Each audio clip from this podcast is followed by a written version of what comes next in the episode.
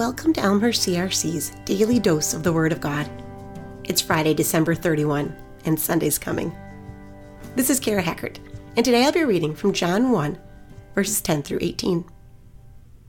He was in the world, and though the world was made through him, the world did not recognize him. He came to that which was his own, but his own did not receive him. Yet all who did receive him, to those who believed in his name, he gave the right to become children of God. Children born not of natural descent, nor of human decisions, or a husband's will, but born of God. The Word became flesh and made his dwelling among us. We have seen his glory, the glory of the one and only Son, who came from his Father full of grace and truth. John testified concerning him. He cried out, saying, This is the one I spoke about when I said, He who comes after me has surpassed me, because he was before me. Out of his fullness, we have all received grace in place of grace already given. For the law was given through Moses, grace and truth came through Jesus Christ.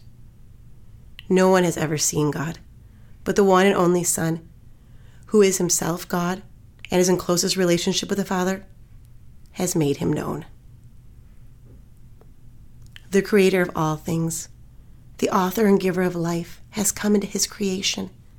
He became flesh and made his dwelling among us. Why did he do this? He wanted to be known by his creation, by his people, by his children.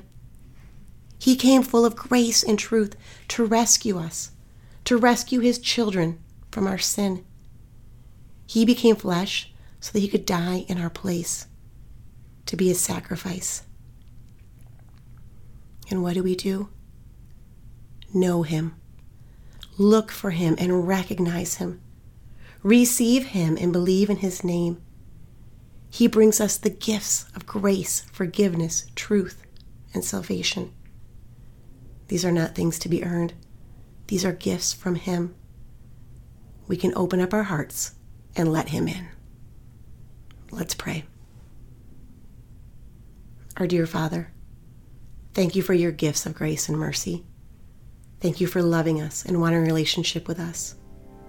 Please help us to recognize you and know you fully. Please help us open our hearts to you. Amen.